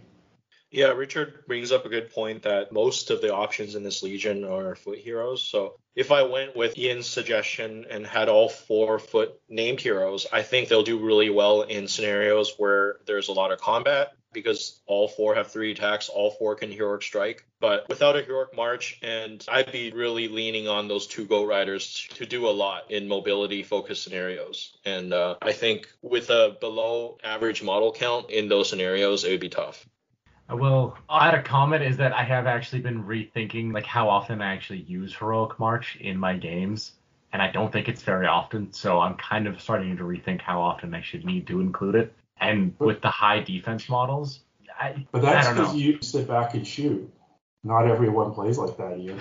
This is true. You've got me there. and it obviously depends on army composition too. Like I wouldn't want to not bring a march if I had like a mostly Dale army where it's like D5. Yeah. Okay, so the second list with Dane Ironfoot King Under the Mountain will be from Ian today, and he'll be taking a list with uh, outside of the Legendary Legion. So yeah, I was trying to think of a way to use this Dane profile outside of the Legion and have him like relatively useful and like decent. And the only way I could think to do that is in a list where he has the banner bonus, like the full on army bonus, because otherwise the profile just really does not seem worth it at all. So with that being said, I decided to go for a pure list at 500 points. So reasonably, you know, even if you were going to go outside and look for allies, if you're going to take this list, it's probably not worth it just because everything's so expensive. In any case, the list is uh, Old Dane, so or what is he called? King Under the Mountain? Yeah. And he has one Goat Rider, four Iron Hills Warriors with crossbow, one Iron Hills Warrior with shield, and five Iron Hills Warriors with spear and shield. And my second warband is uh, Dwalin, Champion of Erebor, on foot because he's not allowed to take a goat in this list and he has one goat rider, three Iron Hills with crossbows, and five Iron Hills with spears and shields. So that's 500 points, 22 models, 12 dead to break, six might, and seven crossbows. And basically, the way you run this is kind of like I don't know if anybody remembers back when the Hobbit edition existed and they gave us the army bonuses. But there was a while back there where you could basically take the Thorin, the champion version of Thorin and champion version of Dwalin on Goat, and like 20 odd Iron Hills warriors, but Thorin counted as a six inch banner. And it was a horrible list to face. it was very, very good at 500 points. And this is trying to replicate that. Obviously, these heroes aren't mounted, which kind of sucks, but they still both hit incredibly hard. And I do have more versatility because I have the uh, two goat riders and the crossbows. So, you know, there's a little bit of mobility in here with that. Hopefully, I don't need to run at the enemy because I have such high defense. So I won't. Hopefully, either I won't take a lot of casualties and I'll be able to dish them out because I have crossbows. It's not a perfect list, but I, am relatively happy with it considering I'm having to include Old Dane. And that six inch banner effect should be really good because it's going to cover most of my army, if not all of it. Yeah, I'm actually uh, I'm kind of a fan of this one. I mean, the numbers are definitely low, but you've got two pretty good killy heroes, which I think is something that not a lot of armies will have at 500.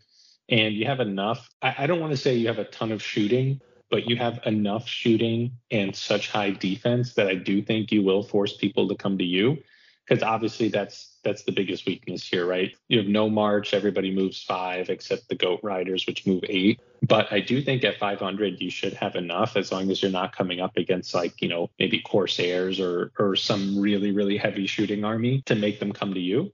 And I think if people are coming to you or you have the missions where you're starting up and fighting pretty close by, I think you'll do really well. I think, like I was saying earlier, like anything that you have to spread out, you know, is probably going to be just kind of a. I mean, you might just be able to take your, your time and, and shoot and pick away at guys on the objectives, but you're going to struggle there. But I, I actually think it's pretty solid. So Ian mentioned that this is kind of a inspired by a list from the previous edition personally, I see this more as like a classic dwarf list because the strategy from the previous edition that only worked because you had two mounted heroes and one of them had free hero combats.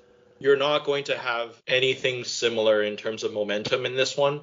So the heroes will feel a lot more like an Army of Thror list or like a Khazad-dûm list, where the heroes will be able to kill a lot of warriors and probably heroes too that they fight, but they'll be slow moving. They'll be they'll most likely be, you know, struggling to get into combat, I think. And I'm undecided whether I like the idea of taking lots of bows because while I agree with Andrew that it's nice to have your enemy come to you, you're also at 22 models and you're giving up not only the chance to give them shields, but also shield wall. So a list without heroic march and only 22 models, I, I, don't know if it's better to have the defense, just to take all dwarves with spear and shield. But I think this list will be really tricky to play outside of, let's say, Lords of Battle or a scenario where you're going to be up close really quickly. I think those scenarios, this will do pretty well. I believe Champion Dwalin still has the four attacks on foot, and with the banner reroll, that's that's pretty consistent. So I don't think you'll need to worry about your heroes performing in like fighty and close-up scenarios. But outside of those, you might struggle a bit. Your two go riders will have to carry you in in terms of grabbing objectives and stuff like that. Yeah, I guess not too much to add here. I think it's a fine list, but again, I think it doesn't strike me as revolutionary it kind of reminds me of like a Thrain Thror kind of list that you know I've seen you run in, and with slight variances. Of course, you have the Goat Riders, and Army of Thror has the throwing weapons. But yeah, I think it's just a similar play style, but I don't think it's necessarily better. So I think it's fine. I first thing I guess Charles that probably is actually a really good comparison comparing it to Khazad-dûm. I think that's yeah that actually I think it hits a nail on the head. Um, yeah, and then the other thing I was thinking is if you're right, you could you could run this without taking any of the crossbows. In which case, I think if you do that and then you get rid of the goat riders, you can get your numbers up to like 24. But then like half of them or so only have shields and the other half have spear and shields. I prefer this one because you got more stuff in there to compensate. So you're less of a like only a one trick pony. You have a bit of versatility, but yeah, I agree little iffy, but considering I don't really like the profile that much, I'm fairly happy with the way the list turned out. Yeah. The other way is uh, you could bump up your numbers, drop the banner, the reroll. I don't have a banner. I just have Dane. Oh, maybe I should right. read the list more I usually have a banner. okay, so next, uh, so finally, after reviewing all four lists, we're going to rank the list from best to worst. Which which ones do we think are the best today? I think it's going to be between the two Iron Hills Dane lists. What do you guys think? Do you think that the new Dane can be good in, in certain lists um, where it can stack up to the old profile or not a chance?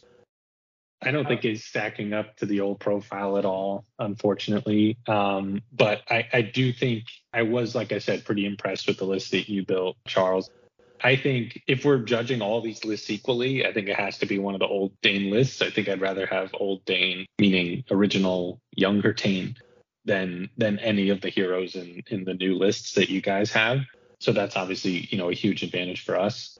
Having played both lists, I think you know if you're going for like I said, I, I think if you know the scenario pack and it's you know not the few bad scenarios that we've highlighted, I would pick Richard's list and I think if you're going into a blind tournament or maybe like a seven round, you know, two day tournament, I, I, think it would be my list. There's no need to be so humble, Andrew. Uh, I, I think I think your list is better, and I think the way that you uh, laid out your strategy, I think makes a lot of sense. How you know a lot of the times at 650 points, you're still only coming up against one big threat, and having Gandalf neutralize that, and then Dane like having no opposition. I think that is a very scary thought. I think, yeah, I think mine is fine, but again, that's probably the reason why I don't play a lot of pure. For all the haters out there, that's the reason.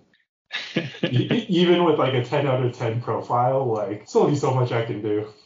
Well, you've got a 10 out of 10 profile and like a 10 out of 10 siege weapon. What could go wrong? Well, maybe not 10 out of 10 siege weapon after the nerf. Yeah. Well, I still think that even if Rich's list is second place, it's still far above whatever is third place. I was actually surprised that you guys like the Legion. I think I have to see it on the table, but I'm still unsure about it because, in my opinion, the two Erebor new heroes and the two Dale heroes, they're all a little bit overpriced to me. So the fact that they're the four centerpieces of a legion that loses some of the army bonuses I don't know. I, I just I'm still unsure about it. What, whether whether the Legion bonuses make up for what you lose. So I don't know if I would put my list above Ian's because while I think Ian's list has some weaknesses and I might not build the list the same way, he does have the six inch banner, whereas mine doesn't. So what do you guys think? Do you think that the army bonus is that important? Because I feel like that was the main positive that we gave yeah, I think after after seeing the lists, right, and and I didn't realize this because again, I, I don't have the book yet, so I've just read you know some of the blurbs online, so I'm not you know perfectly versed on the rules. But I think actually, let me know if you guys agree. I would actually prefer the dispersed three inch banner on multiple heroes to a single six inch banner because if you have to split up in certain scenarios, I actually would argue that's maybe more valuable. That being said, I do still think that's a huge selling point of his is is the uh, six inch banner if you keep it pure. But it, it's tough because I think when you look at this new Legion, you look at the special rules and you look at the heroes, and I think unfortunately they're kind of underwhelming because of the new flashy heroes that the Easterlings have gotten, right? Those are just hit you smack in the face like this is an awesome hero. you don't have to think about it. But I can see that list that you built, like Charles, being actually more deadly than it looks because every fight you have is going to have rerolls. You have the Master of Battle, and then every fight is going to have reroll ones to wound if you can stack. And th- those are things like if you guys have ever played Khazad-dûm, which I know you guys are pretty big fans of here, like rerolling ones to wound is like probably the best army bonus in the game, if not, you know, top three, top five. So I think on paper, people were looking at the Legion thinking like, I want this to be flashier, I want this to be better. But it's just these like very boring, very good rules that they slipped in there that I think, look, I haven't played it yet, and we have to see kind of how the new Knights of Dale are. But theoretically, just thinking about it, I can see this being a list that performs better on table than it does on paper. Yeah, yeah. Again, like I think it's actually solid. I think I would probably rank this above the list that Ian brought just because the numbers. And honestly, like I am really surprised because there's no like weak hole. Like probably the only thing is you have a couple warriors of Dale, but that's you know, half of them have bows, so they're going to be farther back. And then the other six, like, you can hide them fairly well and just having 42 models like yeah again like this is not my style of list I don't find it very terribly exciting and I probably wouldn't play it. But I honestly wouldn't be surprised if it took like a small tournament and won it or, you know, finished like top 10 at like a bigger tournament. I guess coming into the podcast, I didn't think this Legendary Legion was competitive at all. But I think you've actually changed my mind, even though it sounds like you're not convinced yourself. I agree with that 100%. You know, honestly, I, I, I thought my list was doing pretty decent until I think Richard pointed out that it kind of feels like every other dwarf list, and then I was like, oh, damn, he's right. so yeah, no, I think Charles is probably better than mine. Yeah, yeah. just because it, it is it is very very well balanced, and then 42 models when the majority of them are Iron Hills Warriors. That's awesome. I don't want to sidetrack the conversation completely, but I have a quick question for you guys. Do you think now that we've looked through the Legion that just taking the new Erebor reclaimed with the new Dane profile and just having a green alliance with Dale, do you think that's better than the Legion? Because you would get the six inch banner on Dane and you get the three plus shoot, and you know, you, you lose some of the special rules, but I actually don't know the answer. But I was curious what you guys think. I think it's pretty close. Maybe at low points. Yeah, I think you have to spam out more bows. So if you or, go more Dale yeah. heavy, maybe at like 650, 700, you get old Dane and like a fair sized warband, and then two of yeah, two of the heroes, like one of the named ones and like a captain, and then you just get a lot of Dale bows.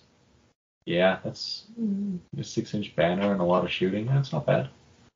I agree at low points where that six inch banner will be better than the maximum of two named heroes that you're going to have that have the three inch banners. I think I'll agree to to the point you made earlier. Having like three separate three inch banner effects is better than one six inch banner effect. So coming into this podcast, I thought that the six inch banner effect is way better than anything the Legion offers. And, you know, I kind of question like the way it was written. But I think I can see the Legion probably better in like two thirds of the time and maybe going pure and keeping the army bonuses better like a third of the time, depending on what you're trying to build. Yeah, that sounds right. But this is actually a good segue into the open topic. Um, we'll be discussing theme today and its effect on the game. And obviously, Legendary Legions have a lot to do with theme. They were created in order to add more theme to the game. So I think now's a good time for us to discuss theme in this open topic.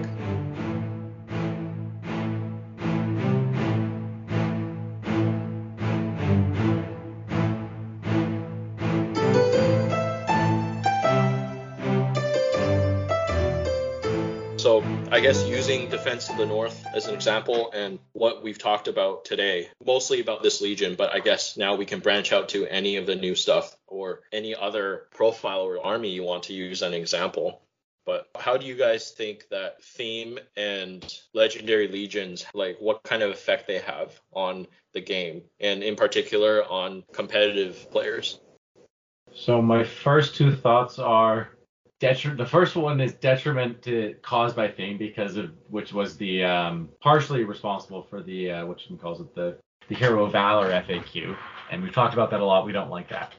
The positive of legendary legions is that you get to have a whole bunch of cool army lists where multiple factions get combined that you wouldn't normally be able to do, and then you get cool bonuses like that. So that kind of expands the number of like army lists out there without actually bringing in new factions, which is really cool.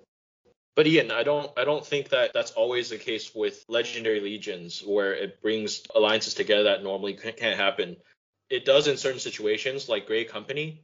Normally you can't ally the twins with the Rangers and the three hunters and like the alliance doesn't really work because the twins are heroes of fortitude. So like in that sense, it does create a new army that you wouldn't have been able to make before. But there are also a lot of armies that make the pure redundant because it already existed and now it's a better version of it. So, like for example, like the new Dale version. Unless you want to take Girion, you're pretty much always going to take the Legion. The Legion's always going to be better than Pure. So it's kind of replacing Pure rather than giving us a new army. Yeah, I, t- I totally I, agree with that. I was just gonna say, like, I don't know why that Legion exists. So, but I agree. yeah, I think I really agree with your point well, a couple of your points, Charles. I think for me, like legendary legions fall into a few different buckets, right? Like there's the theme and then there's competitive competitiveness, whether it's competitive or not, right? So you have certain lists that I would say like they nail it on theme, but they're not like super competitive, right? Like a, a Riders of Eomer, like that's undoubtedly a thematic list. It just doesn't have the options to be very competitive. And I think, you know, you could actually just build that list with the alliance matrix right away. So it's not terribly needed. Then you have like the redundant ones that you talked about, right? Like Return of the King. Like when would you take Dunharrow on their own now? You just wouldn't, right? There's no real reason to. Uh, or the the Druadan, Pass of the Druadan, I think it's called.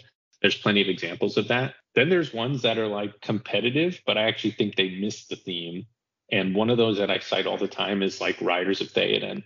Like that is a super competitive list that does not represent the scene in the films at all with how you build it because you wind up just going almost all heroes with like you know maybe a couple troops. And like that's not that's not how it was intended to be built right? Same thing with the old rangers of Ithilien where you know yeah frodo and sam were were in there and smeagol right? But like nobody's taking it because they're just trying to break the rules and go 100% bows but I'm a fan overall of Legendary Legions when they get it right. And there's some that are just so good and they make me so happy that I feel like there is something there for Legendary Legions. And to me, the best example of it is Defenders of Helm's Deep. Like that's one that you can't ally, you can't green ally the three factions that you would need. And it's a list that has so much flexibility. Like you could look at really competitive lists for Defenders of Helm's Deep and some of them have Aragorn and Haleth. Some of them have Gamling, and some of them have Haldir and Legolas. Like that is like, in my opinion, maybe the best designed Legendary Legion to date. And it gives you a reason to play a list in a way that you wouldn't otherwise, right? Like, why would you take General Rohan on horse when you could take Riders of Theoden? You never would, right?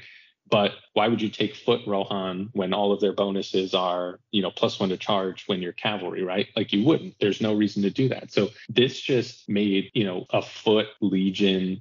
It put a foot legion on the map. And I've been having so much fun playing this legion recently. And it's thematic, right? So that's like when they get it right, I feel like it adds so much to the game. Like I would even argue the assault on Helm's Deep, the Isengard one, like nobody was playing those ballistas before. No, nobody outside of having fun was playing the bomb teams a whole lot, you know. And now it's a really competitive list, and you're playing generic Uruk-hai captains, right? So I think there's a place for legendary legions, but the problem I have with it is when, like Charles said, it makes other lists obsolete. And I also feel like the other example that you guys had where it's literally just the entire army with maybe one hero missing, like the Dale one and it's just like really stifles your creativity because it forces you into taking the same list that everybody else would take. And it kind of limits your ability to be flexible. So i have some thoughts on how to fix it but those are kind of my main issues with it. Yeah I totally agree with just being unique and also different than the main army list. I think one example from the Defense of the North is uh, the Legion I'm most excited for, and I see a lot of hype around, is the assault on Lothlorien. So the you know goblin shamans, Mordor shamans with creepy crawlies, and it's always nighttime. You know, so you're putting in you know a lot of goblin archers who, frankly, a lot of people probably have converted right to shield guys. So you know, you don't see a lot of these models, and we've talked a lot about Druzhag and Ashrak in the past on our podcast. We love those models, but um, they're very niche and not very mainstream in the competitive scene. So I think that will be really cool. I really want to see how that one turns out. But I think switching tracks a little bit, one thing that kind of, you know, is big for me, which you guys might or might not agree with, is I don't like it when a legendary legion is not viable at all in the competitive scene. And I understand there's a lot of less competitive players, and that's fine. But I feel like, you know, whether they're narrative or less serious, there's a lot of options already. So if you're a narrative player, you know, there's a whole scenario campaign in the Defense in the North book that you have access to. And if you're less serious, you don't have to rely on the special rules. You can build whatever you want in the pure army list. You know, you don't necessarily need to do any of that. You can kind of construct your own. So it's it kind of like makes me feel like what's the point when they make they build a legion with these like marginally beneficial special rules that like can't be competitive at all. So yeah, I kind of feel like those are kind of a waste of space. I think a um, perfect example of that from Defense of the North is the the Razgoosh, uh, the, the Legion with Razgoosh and the Spider Queen. If you think about all the bonuses that they get, aside from Woodland Creature, it's all anti-elf bonuses, and everything in the list you can find in Mordor and Dark Denizens. And I feel like it, it doesn't give any benefits beyond um, the Woodland Creature uh, th- uh, compared to if you just did a convenient alliance between those two armies. And it's a list that doesn't feel like it's very well thought out, in my opinion. Like in terms of theme, it's it almost feels like you're playing uh, an army in a narrative scenario with those special rules. And what Andrew said earlier about how sometimes they get it right in terms of theme and competitive level, you can almost make like a Venn diagram or have like a scale where you have one corner where it's competitive, one corner where it's thematic, and one corner where it's not thematic, and one corner where it's not competitive. And you could kind of rank all of the legendary legions to see where they fall on, on that map. like you could add a category in there for mean tier. Because this Mirkwood one kind of looks mean tier. Like you know if your meta has a whole bunch of elf players at it, you just bide your time and you show up to this with a tournament and stomp a whole bunch of them. And then you never bring it again. yeah. I so I think the issue is that like some legendary legions you just won't ever see outside of a narrative kind of game or if someone just wants to have fun there's always one or two I feel like in each book that gets kind of forgotten. So, for example, the first book, Gondor at War, Men of the West, I've probably seen it once on the table, and um, that was when the book first came out. People wanted to try the legions, and you just don't see it anymore. It's just because it's completely not viable. And yeah, I agree with Andrew as well. For legions that are viable and are competitive, the issue is that it becomes like a automatic pick like it's better in every way, and it takes away the point of building an alliance or playing pure. And I I don't know if I'm a fan of that because I think army building is a huge part of the game and a huge part of the strategy part of playing the game. Yeah, I mean, I, I, totally agree. And just still using the new book, like you guys have been doing as an example, right? The new Easterling Legendary Legion. I, I don't know what it's called. I think Host of the Dragon Emperor or something like that. Like, there's no better example than that Legion, right? Super competitive. I'm going to play it. I think it's going to be really good. But you have to take a 170 point model, right? And then the incentive is to take all black dragons in that model's warband of 18, right? So maybe you take, you know, five or six black dragon cataphracts and 12 or so black dragon warriors, but that's what 400, I mean, sorry, like three, 300 ish points probably. So the first 300 points of that army is going to be the same for every single person who plays it, right? And, you know, the new heroes are so compelling that, you know, the list building kind of part of the game is something I really enjoy. And you can put your own spin on an army. If the spin, quote unquote, is like, okay, you took Rutabi and Brogear and I took Rutabi and a captain, like that's not interesting to me. Like that, that's not something I'm excited to go and play against at a tournament it's like, okay, great, it's host of the Dragon Emperor. That's what everybody has. And I already feel that way about, I don't know about your meta, what you guys see a lot, but the legions that I see all the time, even if I think they're thematic and they're uh, good competitive lists, like I just get tired of it, right? Like we have a ton of Return of the King and people play a lot of like the Black Riders, right? And it's just like, you know, I come to these events to play like different lists and and that's something I get excited about, you know. So I think again going back to Defenders of Helm's Deep because I just think it's so good. Like you're only required to take Theoden, who is not even on horse, so he's under 100 points, right? And then from there you have so many options, and all of them are competitive, and all of them are thematic, right? Because they were all there. And look, can every legion like hit those highs that that one does? Probably not. But I feel like they at this point are almost forcing legendary legions like, oh, we we have to throw this into the book because, you know, I, I don't know. Like it's just a let's do it because we have to, not because it benefits the game. And then in terms of like what we could do to like improve this, I think having like your green alliance options have army bonuses that are so good that if you sacrifice them, you're really giving up something, but then still having the game completely open to yellow alliances. So like you can put, you know, the Spider Queen in Mordor and you lose those two army bonuses, but it's not just okay, spiders can be led without another hero. Maybe it's they all reroll all wounds, like they're all venom back spiders. Like every army bonus should should be really, really competitive and also not tied to one hero because when you have it tied to one hero, it's less compelling to, you know, ally any other hero in the list. You know what I mean? So like in a green list, we were just talking about, you know, the Battle of Five Armies good list. You only get a benefit for taking Dane. You only get a benefit from taking Bard or or Thranduil, right?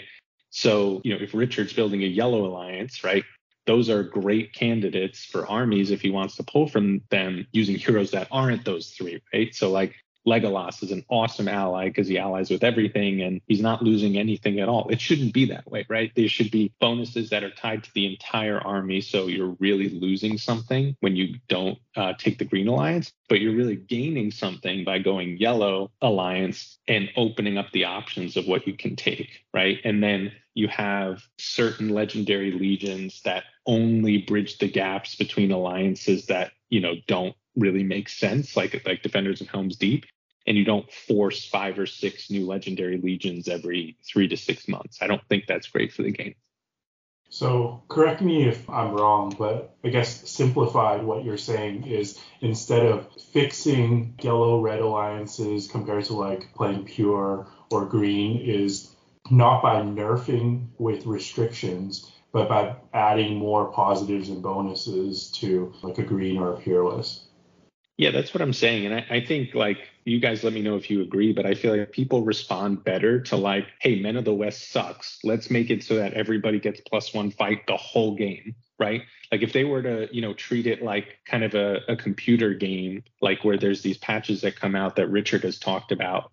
I don't know how you would track it, right? There'd have to be some online book or something like that like, hey, Men of the West is now plus one fight the whole game, right? So you've got fight six you know, Men of Dol Amroth or whatever it is, right? And it's like, wow, now being all on foot and having to pay a ton of points for these heroes is maybe worth it, right? I always find like bringing up the weak troops, people respond better to that than, oh, hey, I had this really awesome, you know, yellow alliance that I was really excited about, and you just took away, you know, heroes of fortitude, and now I just can't play anymore. I mean, it's not an issue for everybody, but if that's like your only force or your favorite force, like that just feels bad, you know? I think that's definitely worth considering for like next edition if they want to go down this path of giving us more restrictions and legendary legions. That's that's one way to balance.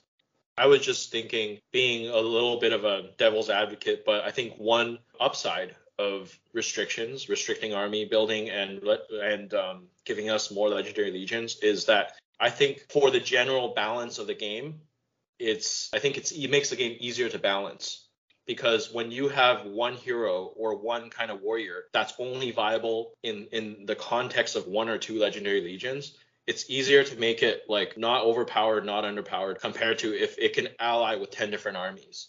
And all of a sudden you're like from a game designer point of view you're kind of looking at like okay we got to make sure that they're fair in every single situation that a player might decide to throw them in a list and we don't end up having like every single hero in this new book becomes like Suladan, and where where you could just plug them in any list and it'll be a top table list. I feel like with restrictions, it makes it easier to have a balanced game and balanced armies. That's sort of like the upside that I can see, even though I agree with a lot of what you guys are saying. Yeah, I think that's a good counterpoint. Another idea I wanted to float by you guys that I've had, and this would be very hard to implement, but I'd be curious to hear your thoughts, is having the alliance matrix. Me and, and John and Evan on our podcast, we talk a lot about this. Like, there's no alliance matrix. The alliance options are hero based. So every hero has other heroes that they can ally with. And my like couple additional thoughts to that are two additional rules to the game. First is every hero has an army bonus. So if you take like, you know, Gandalf the White is your leader in Minas Tirith, he gives that army a bonus. If instead you have him as the second hero behind Aragorn Elessar, Elessar has an army bonus. So like there's an incentive for taking these heroes that you wouldn't otherwise take because maybe they give you a really cool, funky kind of bonus to the list. That was one idea I had. I'd love to hear your thoughts. And then the other one was you assign troops that heroes can take rather than armies. So like, you know, Fountain Court Guard spam doesn't really make a lot of sense thematically. So you say like, okay, Aragorn, Denethor, and I don't know, maybe Boromir are allowed to take Fountain Court Guard in their warband. And then maybe you assign lesser heroes that don't get a lot of play, some interesting units so that their people are kind of more incentivized to take them. I know that poses a lot of confusion and issues, but that's like one thought I had to maybe, you know, make it more interesting to take different heroes. And it's not just okay, cool. Like I'm playing this army. I take Dain, Ironfoot, Lord of the Iron Hills every single time. And then I take, you know, a captain on go every single, right? Like having a little bit more diversity. What do you guys think of that? Well, that's a complete overhaul. I think they would need oh, yeah. definitely hire double their team or something. But um, I think it's a really interesting idea. I think it kind of does remind me like of a video game, like uh, Battle for Middle Earth, where there's like almost like a tech tree that you choose and you go up a certain route.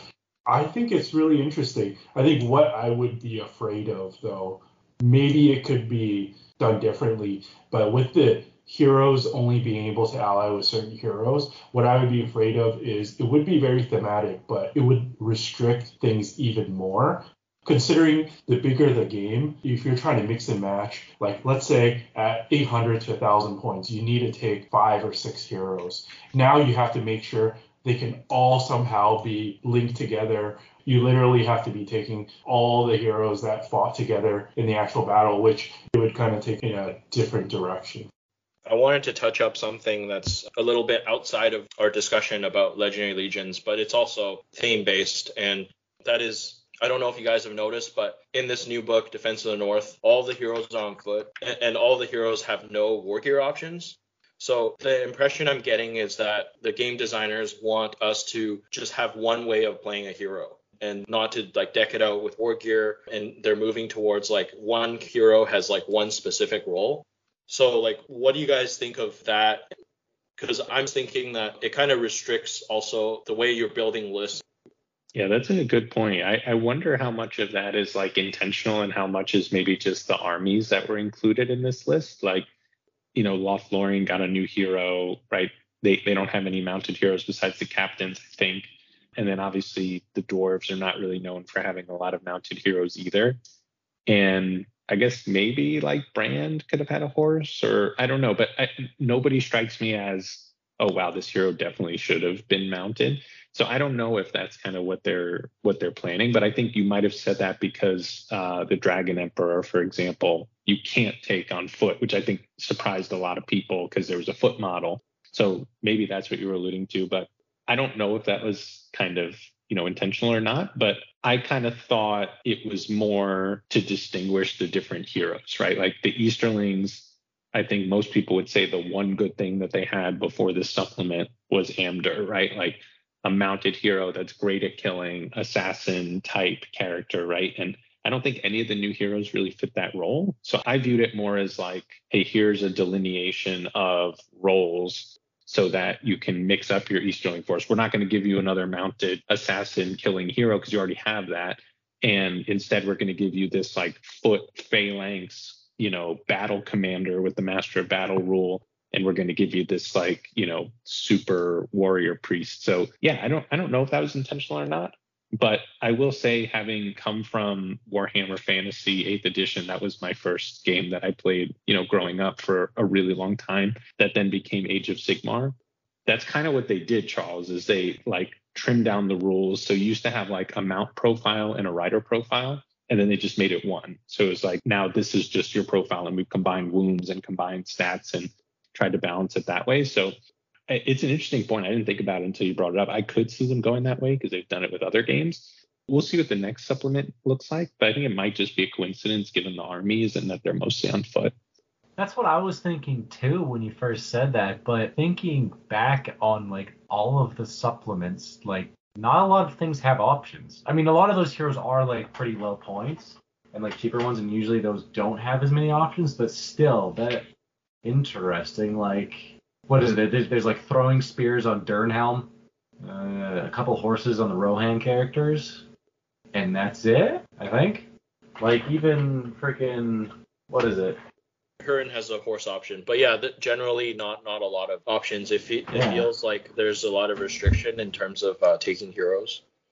I think the horse and the mounts are a whole different topic, and you guys make some good points. But I think from what you said, Charles, it got me thinking more about the war gear because as a Thranduil player, I feel like that's always takes a lot of thought, and it's also thematic of how you want to like build Thranduil. Like, you know, do you want to go all foot because there's advantages there? Uh, do you want to take the sword? Do you want to take the crown?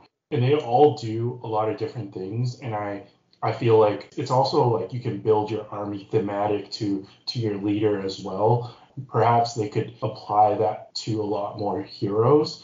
We have like stuff like Orcrist and stuff, but I feel like a lot of the war gear, there's not a lot of thought into it, or the war gear is not unique enough. I do like the, you know, Anduril, like it is 40 points and it does something like quite different. So it is, it's like a consideration. And whether you want to build a list thematically of Aragorn before he got the sword, whether it's in the book or the movie or after, you know, I like that like creativity based on the movies. You can have like Gandalf with only the staff or or with only the sword, you know, after his staff got broken by the Witch King. I know book readers, it didn't happen, but you know, I was really disappointed in Men of the West. Like he's just like he doesn't have the staff, right?